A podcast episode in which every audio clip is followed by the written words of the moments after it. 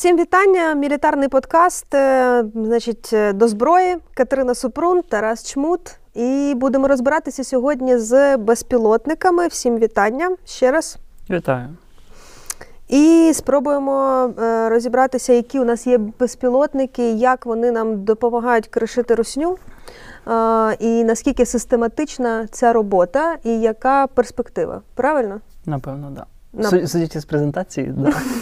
Ні, ну так, давай так. Ми ж обговорювали до початку, про що ми будемо говорити, як все це працює. У нас тут табличка це класифікація безпілотників за стандартами НАТО. Е, наскільки вона, е, наскільки вона стандартна, в принципі, для використання їх? Уніфікована. Наскільки вона уніфікована? Чи це ідеальна організація? ну, будь-яку систему можна по-різному класифікувати і по-різному її розділяти. Відповідно, е, в Україні до війни, до 2014 року, безпілотники як такі були тільки в повітряних силах. Це радянські комплекси ВР-2, ВР-3, Рейс, Стриж. Е, Це такі ве- величезні е, літаки, фактично, які з 80-х років у нас лишилися від Радянського Союзу. І особливо класифікувати не було що. З 2014 року е, ця ніша почала наповнюватися, і в першу чергу за рахунок е, саморобних різних коптерів, е, октокоптерів, якихось авіамоделей, на які прилаштовували камери, потім допомоги від партнерів. Це Рейбер, е, Рейвени RQ-11B, які ми в 2015 році отримали 24 комплекси. І в подальшому приватним українським виробником, який розгорнув е, виробництво, створив його фактично і почав е, продавати цю продукцію в Збройні сили, частково за рахунок волонтерів, частково за рахунок держави. На сьогодні ця еволюція дійшла до того, що у нас є фактично декілька таких е, класів ніж безпілотників. Перша і найменша це безпілотники рівня взвод рота. Це коптери, які купують зараз масово волонтери, це DJI, е, раніше фантоми, зараз мавіки, це аутели. Це щось подібне, може бути там пероти американські або щось подібне. Якщо говорити про характеристики, то це десь до 5 кілометрів дальність, там до 200 метрів висота. Ну, вона може бути більша, але вона не потрібна. Е, Денна камера, інколи це може бути тепловізійна камера з е, простою оптикою. І це здебільшого не військові повністю вироби, а цивільні, комерційні, які вільно продаються. Е, Таким безпілотником можна розвідувати на рівні від, ну, відділення, взвод, рота, навіть подекуди до батальйонного рівня, е, коригувати міномет, або, ну, або можна і щось потужніше, але якщо по передньому краю оборони противника. Це такий перший наймасовіший клас. Їх треба ну, сотні, можливо, навіть тисячі одиниць. Е, Вони в якійсь мірі розхідний матеріал і е, постійно мають поповнюватися. Так як це комерційні продукти, опановувати їх відносно просто. Але тактика застосування все одно випрацьовується з досвідом, і те, що ви вмієте підняти коптер за 15 хвилин, прочитавши інструкцію, не означає, що ви можете ним у бойових умовах ефективно працювати там, під обстрілом або е, коригувати ним міномет. Бо це все ж таки ну, така набувна досвідна історія. Е, другий клас це безпілотники рівня батальйон-бригада. Е, В нашому випадку це Лелека 100 і це Фурія, які е, українського виробництва, приватні компанії, Атлон Авіа, Девіро, які за роки довели свої вироби до доволі пристойного стану. Обидва виробника продають їх за кордон. Е, І це доволі в своїй ніші конкурентний, конкурентний е, товар. Ці безпілотники мають, вони вже не, е, скажімо так, не коптери, тобто вони не злітають е, вертикально, вони злітають там з катапульти або е, по-літаковому, назвемо це так, але не смуги. І мають більший радіус дії, більшу тривалість польоту, кращу камеру, більшу висоту і призначені в першу чергу для розвідки на рівні батальйону бригади, тобто десь там до 30 кілометрів, хоча можна більше, але умовно там до 30 кілометрів, і е, коригування артилерії бригадного рівня. Тобто це 2С1, 2С3, БМ21.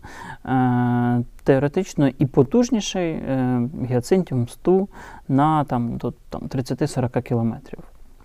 Наступний клас це е, в наших реаліях це ПД-1, ПД-2. Угу. Це безпілотники вже, е, якщо м- мова йде про ПД-1, ну і власне ПД-2, які потребують е, злітної смуги або якогось майданчику для зльоту. Це вже безпілотники, які мають чи можуть нести доволі серйозну оптикоелектронну систему.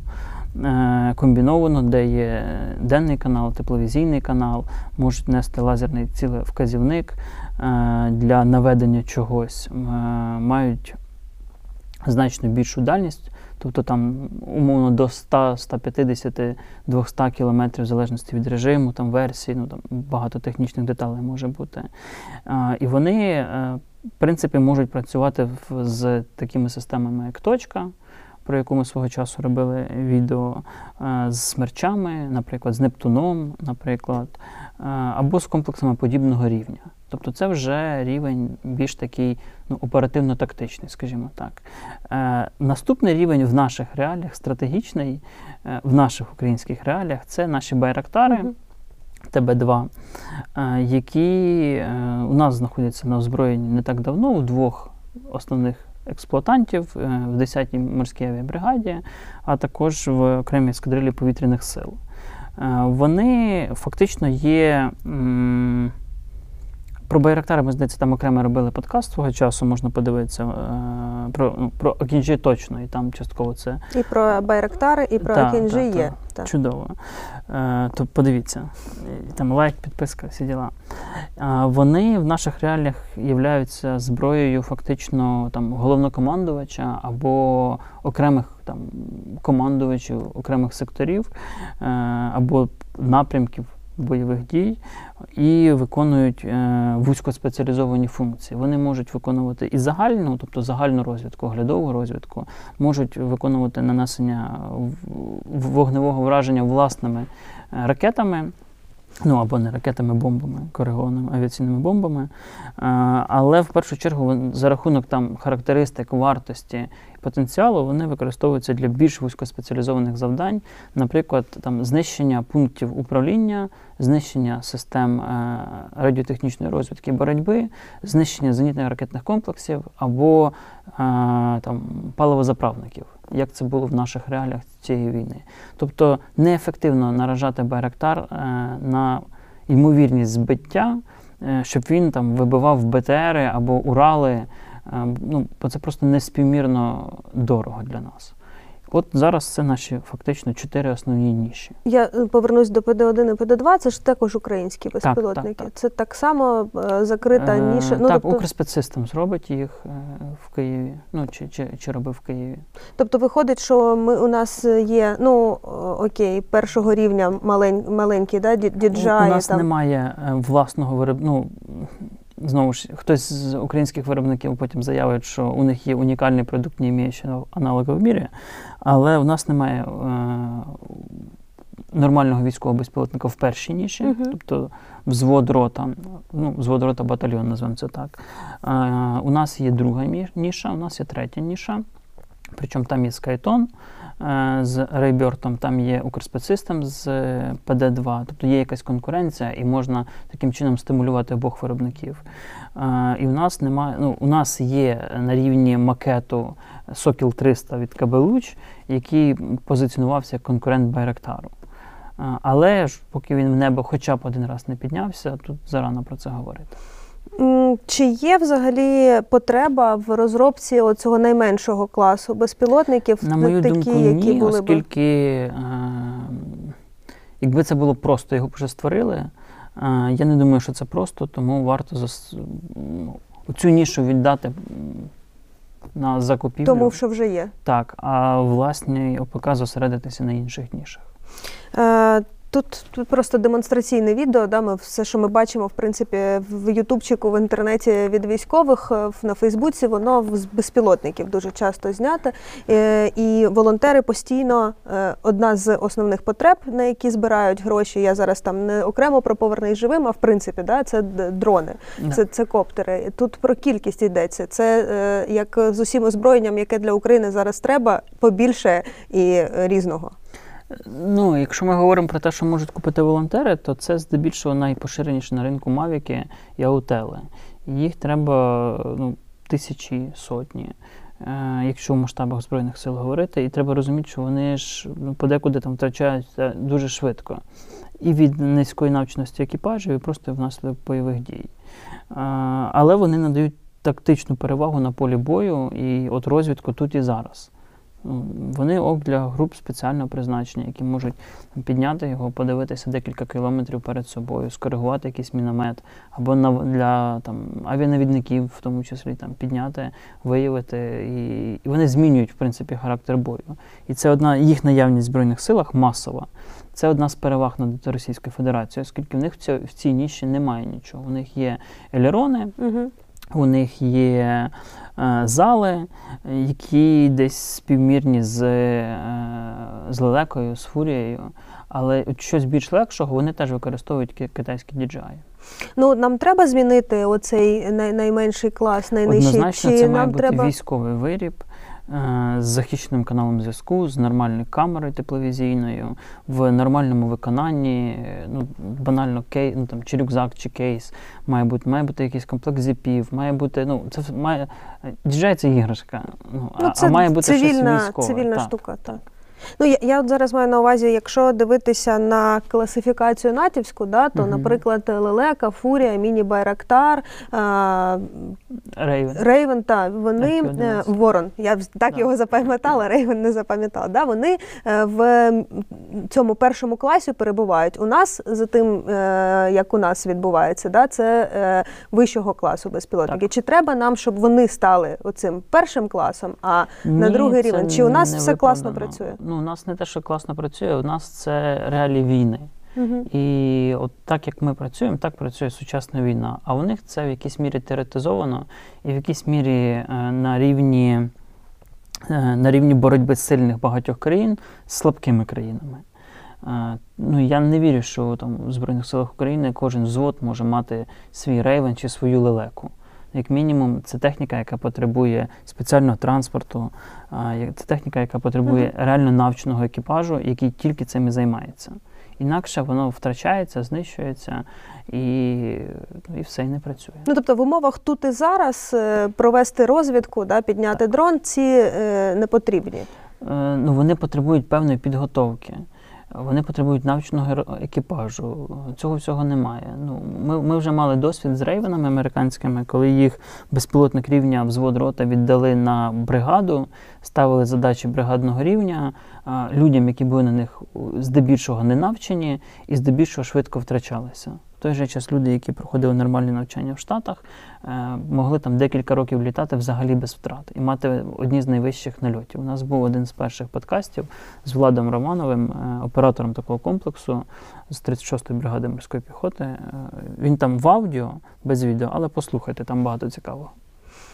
Ну тут просто знаєш де- якраз коптер, демонстрація, демонстрація та роботи е, дрона тут і зараз, і як він працює, е, і як він дозволяє. Ну тут просто людина допомагає, якби розвідку вести, що тут казати.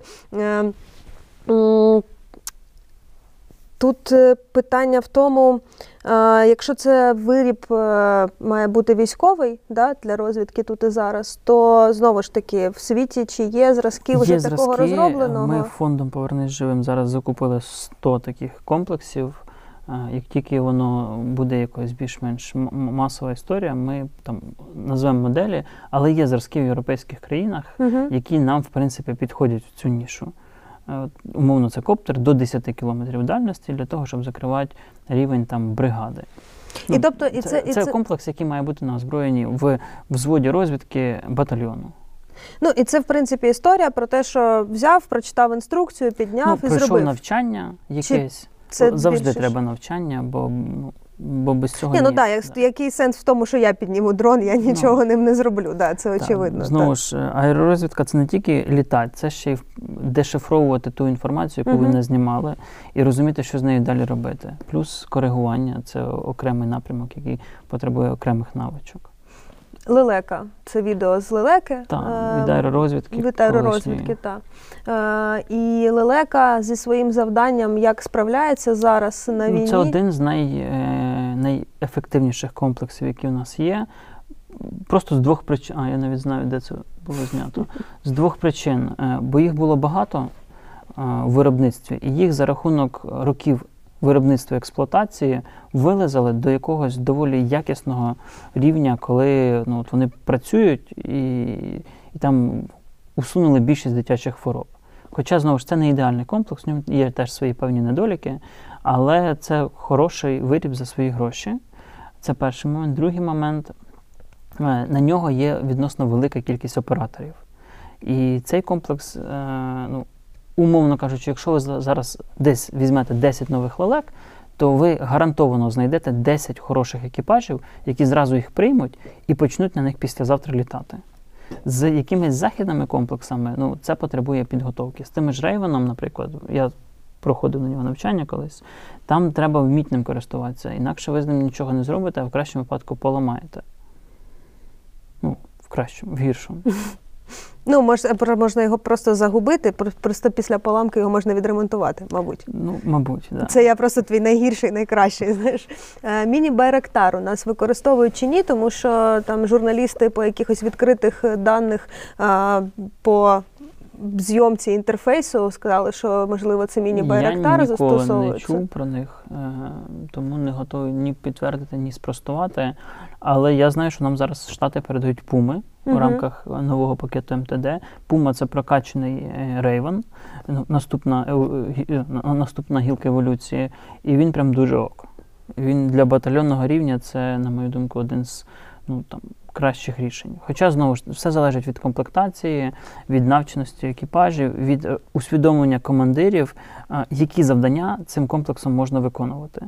Бо якщо у вас безпілотник для того, щоб дивитися передню лінію оборони противника, е, умовно кажучи, а його посилають коригувати арту на 20 кілометрів, він не долітає, там падає, втрачається, е, і кажуть, поганий безпілотник. Та ні, поганий командир, який не зрозумів характеристики свого засобу і, і не зумів його ефективно реалізувати на полі бою.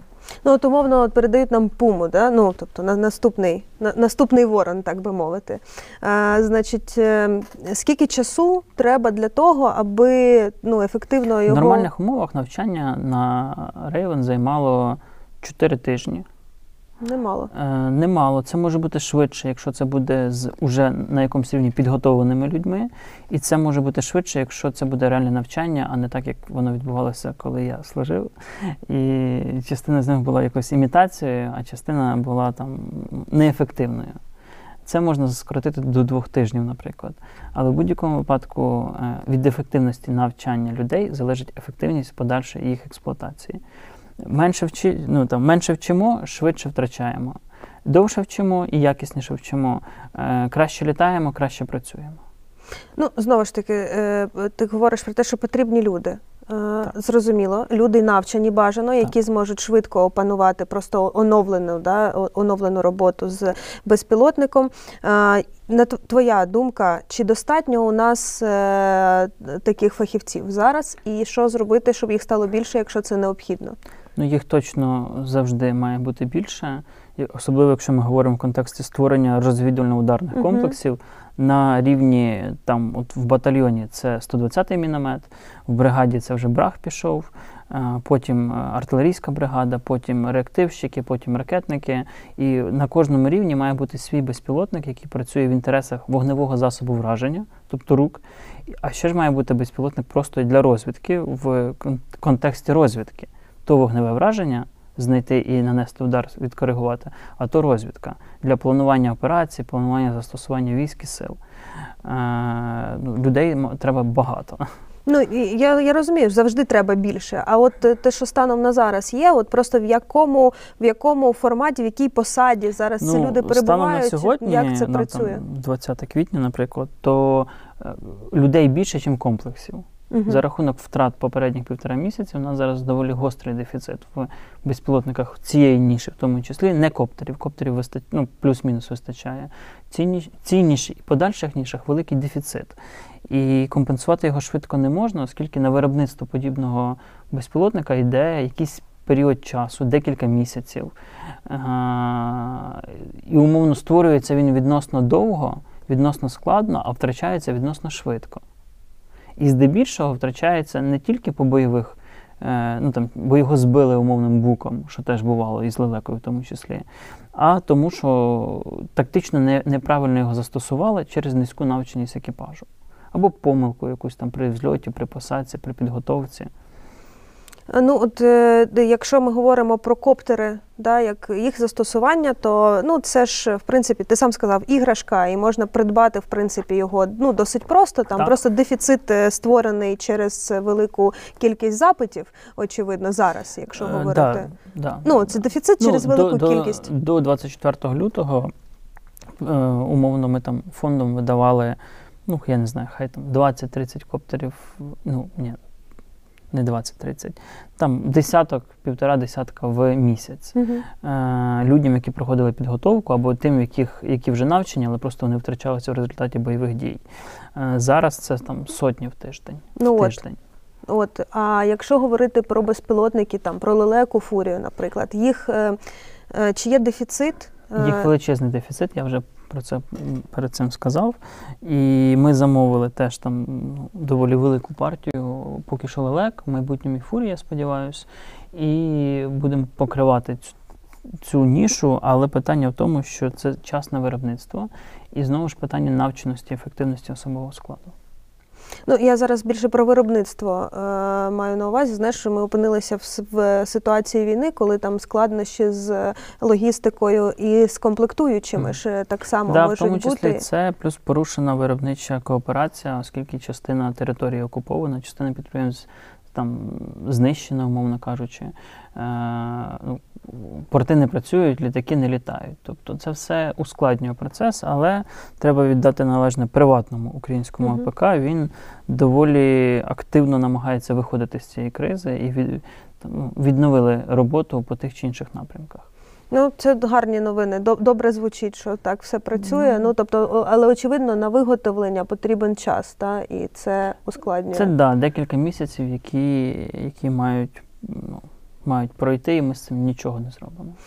Коптери. Що не так з DJI? Е, Це значить питання е, Ну, з'явилося крім вже озвученого, це те, що є такий пристрій, який називається аероскоп, який дозволяє відслідковувати е, пульт, з якого керуєте, там серійник коптера, його маршрут, і фактично визначати, звідки ним І де перебуває оператор. Так, знову ж, це, це проблема, вона відома, вона є як з нашого боку, так і з їхнього боку, але при цьому є там, можливості її частково обходити. Е, З іншого боку, недоліки техніки можна компенсувати тактикою застосування. І на сьогодні, Мгм. однак, ті ж самі DJI, аутели фактично є ну, найбільш оптимальними в цій ніші, і альтернативи на сьогодні масової немає. Ми її шукаємо, от будемо там тестити, але поки що немає. Тут ще ж треба розуміти співвідношення ціна, е, ціна комплексу е, до результату, який він дає, і ціна втрати. От в DJI вона одна з найменших. Ну, тобто, і за, рахунок цього можна, враховуючи, що можуть застосувати аероскоп, його якось придумати, як його застосовувати. Ну, так, да, знову ж він не всюди є. Та- Ну, та, там є багато нюансів. Угу. Тактичних, технічних, як це можна нивелювати, як з цим можна справлятися. Тобто далі з DJI далі Е, працює. Шукаємо альтернативу, Мгм. але продовжуємо працювати. Окей, це от важливо просто проговорити для розуміння, е, як, це, як це відбувається. Е, дрони, е, октокоптери та е, Р-18, які е, перероблені таким чином, що можуть ще й е, снаряд нести і скидати його на. Е, ціль. Ну, да, як тільки війна перейшла в більш-менш сталу позиційну фазу, з'явилося е, бажання, потреба в тому, що можна ж підлетіти на трохи далі і скинути щось. Мгм. Таким чином почали з'являтися от подібного роду безпілотники, які могли нести засіб враження. В даному випадку це е, перероблена ручна кумулятивна граната РКГ-3 або щось інше, і на там, глибину там, декілька кілометрів могли доставляти декілька таких зарядів для того, щоб знищувати, наприклад, техні... ну, там, скупчення техніки противника або якийсь їх там пункт управління і так далі. В АТО ООС доволі непогано себе проявили, хоча знову ж мають ряд недоліків там по габаритах, по, по, по тактиці застосування і так далі. Ну це ж не знову ж таки, це ж не військовий виріб, це е, якби пе- результат- перелаштований, так би мовити. Це результат адаптації Мгм. е, українських збройних сил до реалій тієї війни, яка вона була. На той до, момент до 24 Так. лютого. Ну і відсутності нормальних засобів враження штатних військових е, в цій ніші.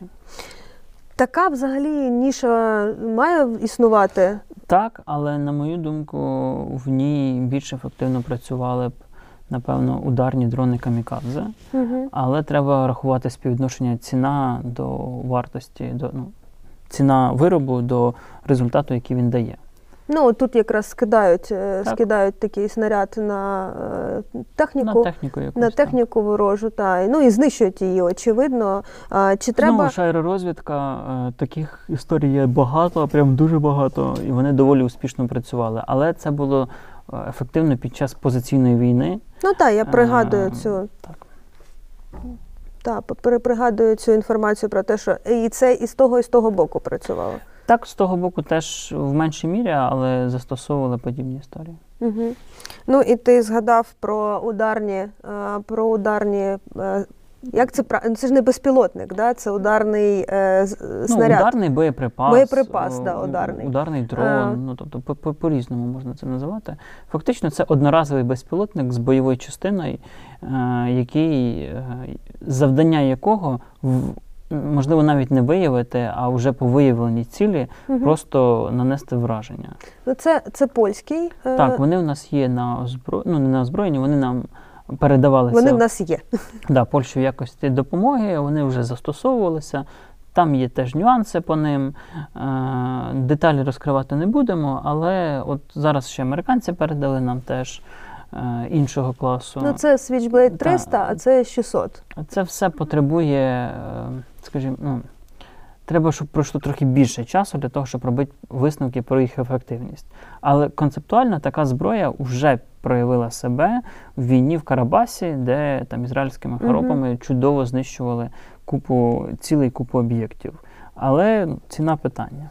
Так от, ціна питання. Ну, для нас МТД, але ж Ну, я розумію, Але що для нас МТД зараз, ну, станом на зараз. Але в принципі, ну а ну це, чи це треба дивитися на треба, результативність? щоб пройшло більше часу і перевірити, як вони в наших умовах себе проявляють. Ну тут варто було би теж е, запитати про навчання, очевидно, людей. Е, Але в Пентагоні, зокрема, сказали, що для українських військових це там буквально пару днів і можна використовувати. Та можна просто книжку дати сказати, що прочитайте, розберіться. Це ж про ефективність. А потім воно, а потім як з цим з нлавами, коли нлав взяв, а акумулятор до нього забув.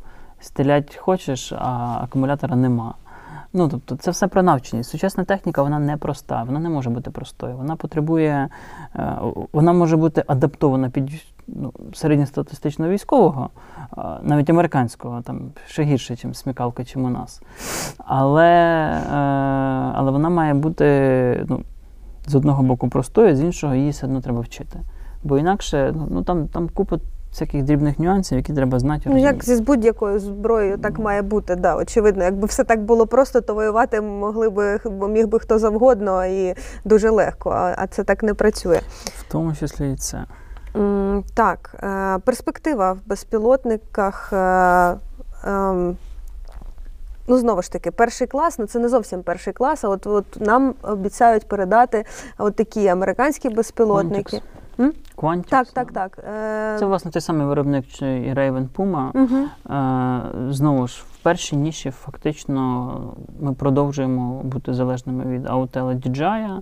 Можливо, ми вийдемо на якісь альтернативні варіанти, більш військові, але знову ж там вартість буде однозначно вища. Тому що це, в принципі, так працює. с- для розуміння, якщо DJI коштує там 3 5, ну, DJI е, Autel коштує умовно 3-5 тисяч доларів, 7 тисяч доларів, хай, хай буде так округлим, то військовий коптер, комплекс, буде коштувати 50 тисяч євро. Ну і тут Це питання набагато більше. набагато, правда? І питання, що краще мати скільки 5-7 аутелів з тепловізійною камерою, чи один комплекс е, військовий. Тепер хочу запитати про е, перспективу цих безпілотників, які можуть е, нам надійти, як вони будуть, от чи вони. Можна їх там кудись фурії, кудись лелеки, кудись ці безпілотники для того, щоб покрити якомога більшу Можна кількість. е, придумати і визначити якийсь ефективний розподіл таким Мгм. чином, щоб доповнювати сильні сторони тих чи інших виробів і компенсувати недоліки техніки. Але боюсь, що буде як буде, і буде просто якось. Все зрозуміло. Але в принципі вони по класу, ну тобто їх можна один з одним інтегрувати. Те, що в нас вже є в наявності, і те, що ми можемо Ну, знову отримати. якщо ми говоримо про пуму і лелеку, то лелека класом вище. е, Наприклад, але тут, тут є ряд своїх переваг. Ну тут, тут ми ще ж не знаємо комплектація. Мгм.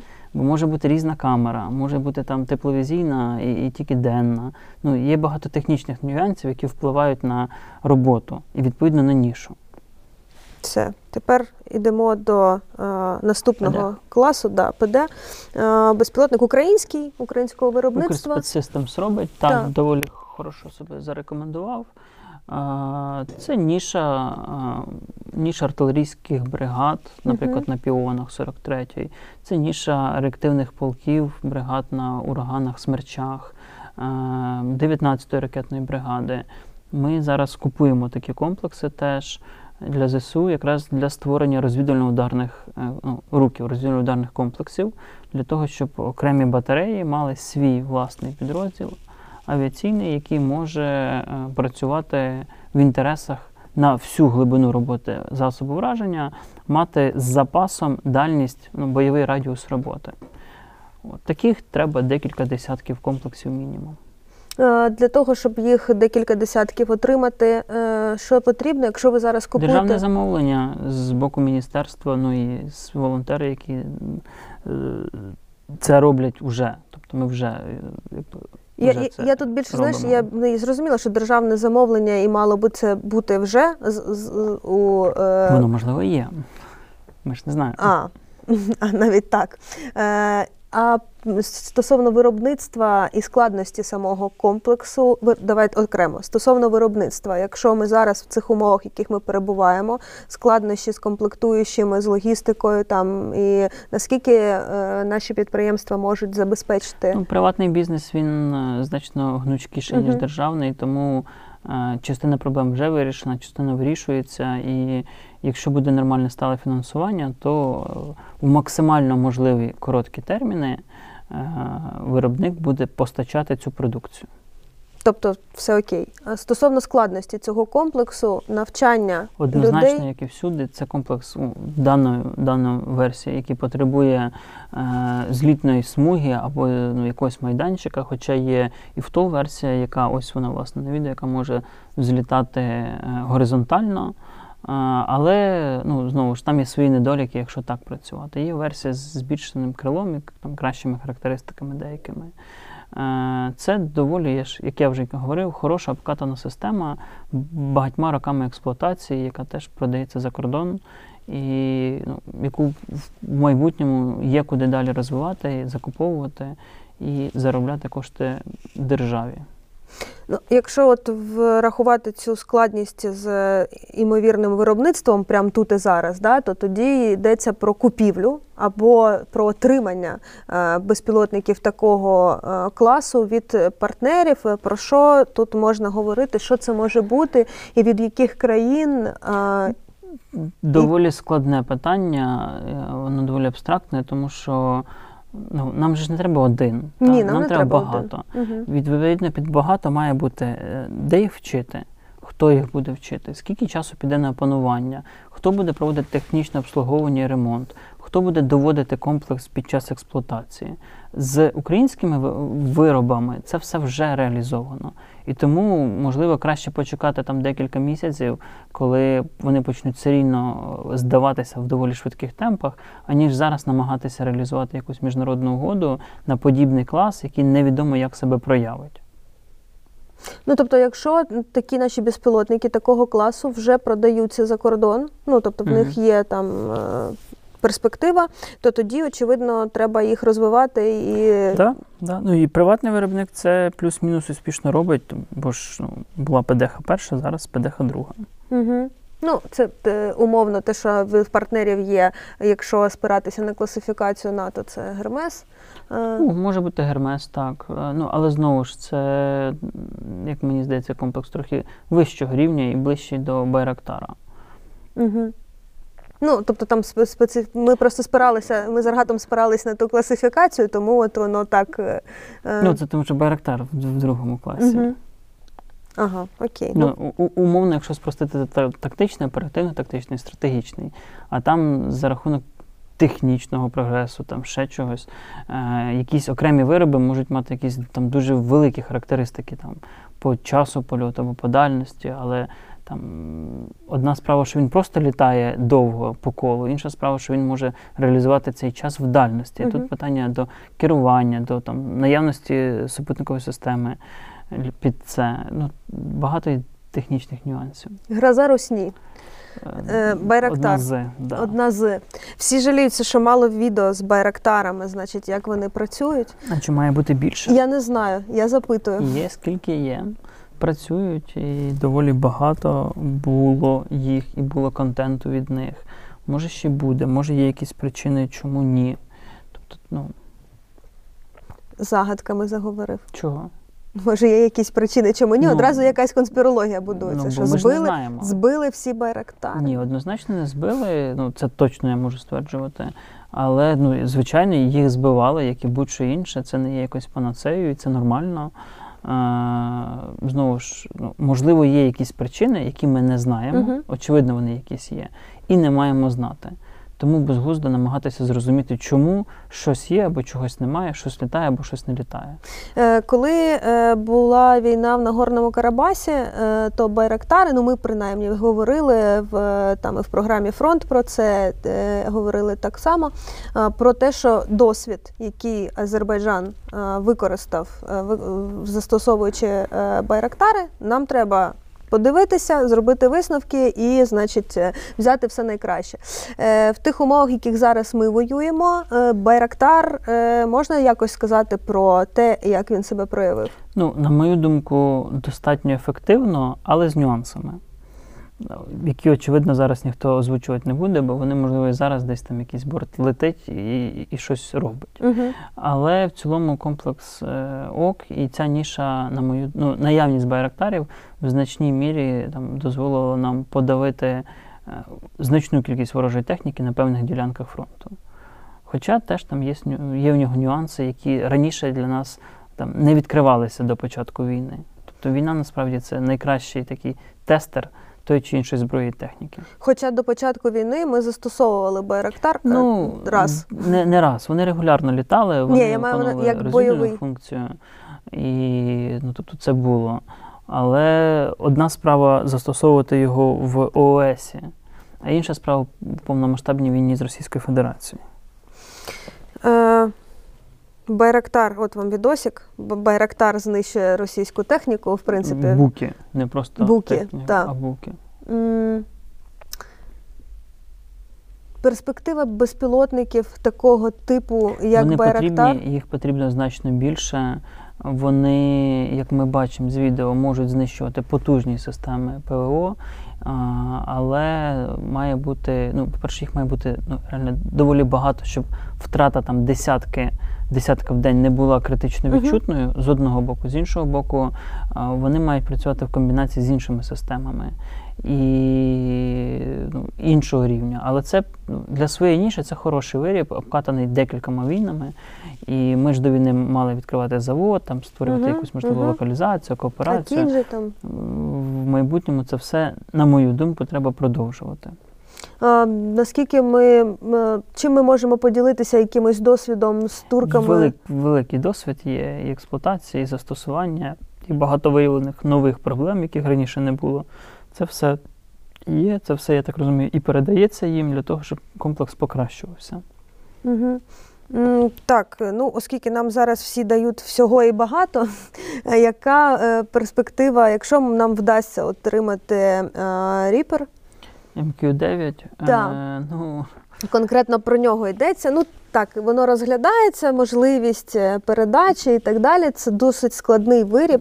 Ну, це да, це вже мова йде про такий безпілотник стратегічного рівня, угу. як Кінжи, наприклад, який може нести е, хелфаєри, кориговані авіаційні бомби, е, який може літати там. Понад 24 години, подекуди там до 40 годин, який має величезну дальність польоту е, при наявності супутникової системи керування, е, який, умовно кажучи, може там вилетіти, я не знаю, зі Львова або десь там з Західної України і пролетіти пів Чорного моря і десь там стрельнути по не знаю, по Кавказу, по Кадирову. Там. Ну, коротше, тобто це, це, Він сам себе вистрілить, ну, судячи з усього.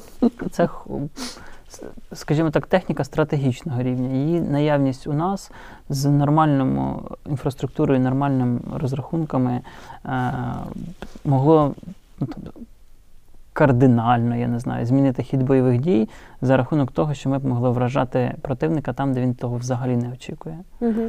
Е, в умовному дуже глибокому тилу. А так як Росія дуже велика країна, е, то, на щастя, для нас перекрити все ПВО про неможливо. І так як Росія велика країна пострадянська, об'єктів і промисловості, і стратегічної інфраструктури, і військових об'єктів, там більш ніж, ну, бі- бі- більш ніж е, можливостей все знищити. І наявність такої техніки з, там, з усім озброєнням, з усім, це можливість реально дуже сильно там, вибивати росіян в їхньому тилу, і щоб вони не думали, що війна з Україною це тільки війна на Україні. Угу. На території України. Так. Ем, якщо е, такі безпілотники дійсно нам будуть поставлені, Або турецькі кінджи, як варіант. або турецькі кінжи. Хоча знову ж це серійний багаторічний обкатаний виріб, е, там умовно вилизаний до якогось рівня ідеалу, якогось рівня. Е, А кінжи доволі ще сирий виріб, який от тільки починає вироблятися там в декількох екземплярах. Ну от це все тільки розгортається. Е, Якщо подивитись на досвід Байрактара ТБ2, який доводився там чуть ли не десятиріччя, то за теж будуть багато питань і проблем. Тут, по-перше, це американці, які значно надійніші, ніж турки, як мінімум. По-друге, це вже обкатане хороше рішення. І, звичайно, якби ми отримали хоча б один комплекс, умовних там 3-4 літака з комплектом озброєння, ми б могли дуже сильно змінити хід бойових дій. І навіть не так бойових дій, як на фронті, як в цілому позицію Росії в цій війні і сприйняття російським населенням цієї війни. Тобто це безпілотник, який міг би робити речі на рівні там спотопить крейсер Москву. Там є що топичі в Чорноморському флоті, так що давайте, Хватає, да. давайте безпілотник. Е, стосовно інфраструктури, навчання. А, Чим більший клас, тим це все потр- всього більше. Більше людей, більше часу, більше інфраструктури, більше деталей, більше е, інфраструктури наземної для обслуговування, ремонту і так далі. Ну, знаєш, я просто не, не знаю, чи варто зараз обговорювати да, можливості наземної інфраструктури нашої зараз, в цей конкретний момент. Ну, тому що Все доволі міняється і теоретично. Ну тобто, це ж не значить, що йому треба свій аеродром. Він є певні вимоги, е, можна знайти майданчики, якісь ділянки, десь звідки він може працювати. Їх має бути багато, і вони мають бути комбіновані. І, ну, це вже тактика застосування. ну, це станом на зараз. А в ідеалі, типу, то має бути Аеродром має бути. Ну, звичайно, і, це ж літак, йому ж треба звідки злітати кудись сідати. Ні, ну знаєш, можна ж там з, до, з дороги зліти, злетіти. Ну, можна і так, але це ж ну, знову ж там певні вимоги мають бути. Ця дорога має бути підготовлена під це. Там ну, купа так про це ж йдеться, знаєш, то, тому що отримати, отримати е, американський безпілотник такого класу, а потім не мати змоги його застосувати, це е, Саме тому б американці не дурні і не дадуть нам те, що ми не можемо реалізувати. окей. Це, це, це важливий нюанс, який там треба, треба розуміти. Але це одна з стратегічних е, таких векторів посилення обороноздатності в майбутньому для ЗСУ. Буквально перед е, початком активних бойових дій ми знімали випуск про Кінджи. Подивіться його, він хороший. Ми там розкривали от нішу можливого застосування, і фактично вона лишається актуальною для нас. Ну, знаєш, е, Байрактар. Байрактар, звісно, хорошо. Так, ні, Але- я маю на увазі, що Байрактар русню е, лякає, знаєш, е, в принципі, Да, його, да. його наявність як така, то просто треба е, нагадати, яка, значить, яка була активність в їхніх новинах пропагандистських, коли в Україні застосували Байрактари, коли вони з'явилися, і там ноти, що їм не подобається, що це Туреччина дає. Е, то очевидно, що безпілотники вищого е, наступного класу це зовсім інша розмова. Абсолютно. Чи це. Тільки Америка, чи є ще Ні, ну, варіанти? ось, я, як я вже озвучив, от турки Кінджи. А ще? Е, можливо, хтось з європейців, але ну, я, ну, Ізраїль ми не розглядаємо. Для нас в першу чергу це США, Мгм. тому що це політично партнерська країна, яка вже це підтвердила багатьма роками, яка дає нам багато хорошої сучасної зброї. В майбутнього е, я повторюся з цьому питанні. Е, Посада, е, кількість пілотів, безпілотників у військах. Як це має бути все працювати? Чи треба нам переглянути взагалі? Ну, звичайно, принцип? нам все треба переглянути. ну, це так, багато всього треба міняти, і ну, це, це доволі абстрактне питання. Все треба міняти. Ну, Тобто ми зараз зможемо зробити висновки якісь по тому, як ми застосовуємо безпілотники? Ми можемо. Держава ні. Угу. Буде як буде, буде якось. Ясно. Так як було з Байрактарами, які рік стояли, не могли їх запустити через якісь бюрократичні проблеми, так буде і надалі. Так як було з е, рейвенами, які роздали людям, які не проходили навчання, а ті, які пройшли навчання, не отримали їх. Так як з багатьма іншими бюрократичними нюансами, моментами і армійським долбоєбізмом. Але ну, таке плюс-мінус є в багатьох або в більшості. Ну, маємо, що маємо, з цим і воюємо. Ну, ми, ми ж будемо працювати, щоб такого не було, і все було систематично, Я уніфіковано. хтось правильно? буде над цим працювати. Хтось. Хто, якщо не ми? Хтось. Е, слухай, ну є якась історія, я не знаю, можливо, ти знаєш, е, коли просто застосування безпілотника змінило на фронті. Е, Я такої не знаю, от якоїсь однієї, Мгм. але,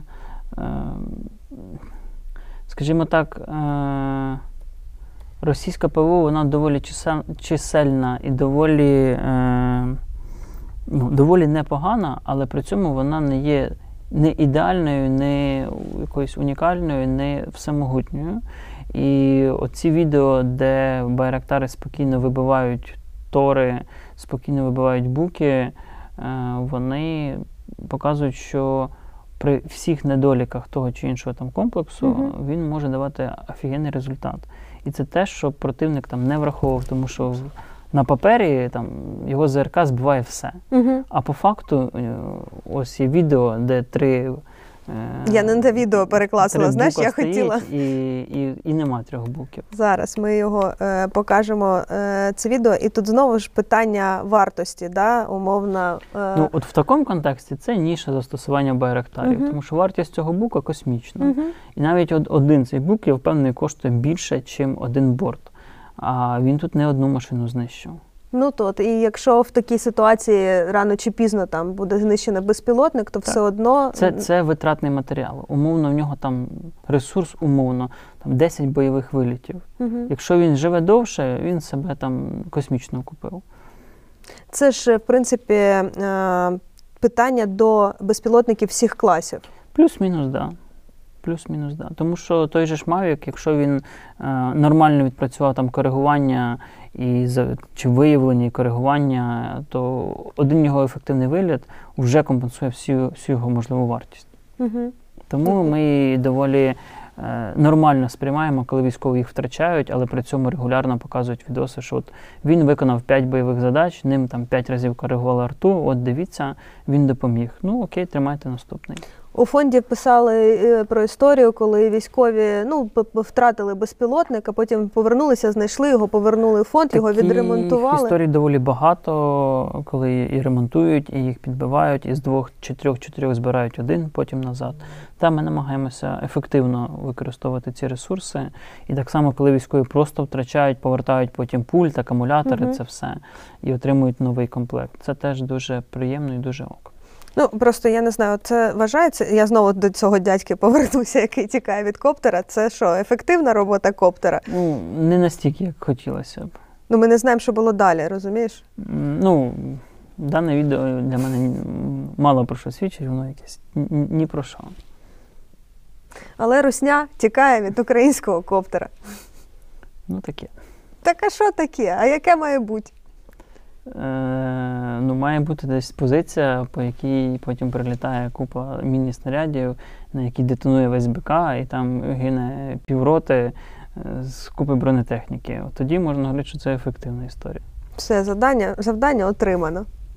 Ну що, я думаю, наче вичерпали, наче обговорили. Плюс-мінус, так. Да. Та? Дякую, дякую за Дякую цей ефір. вам. Підписуйтесь на канал. Нам ще треба до сотні тисяч людей. Всього тисяч сорок, 35.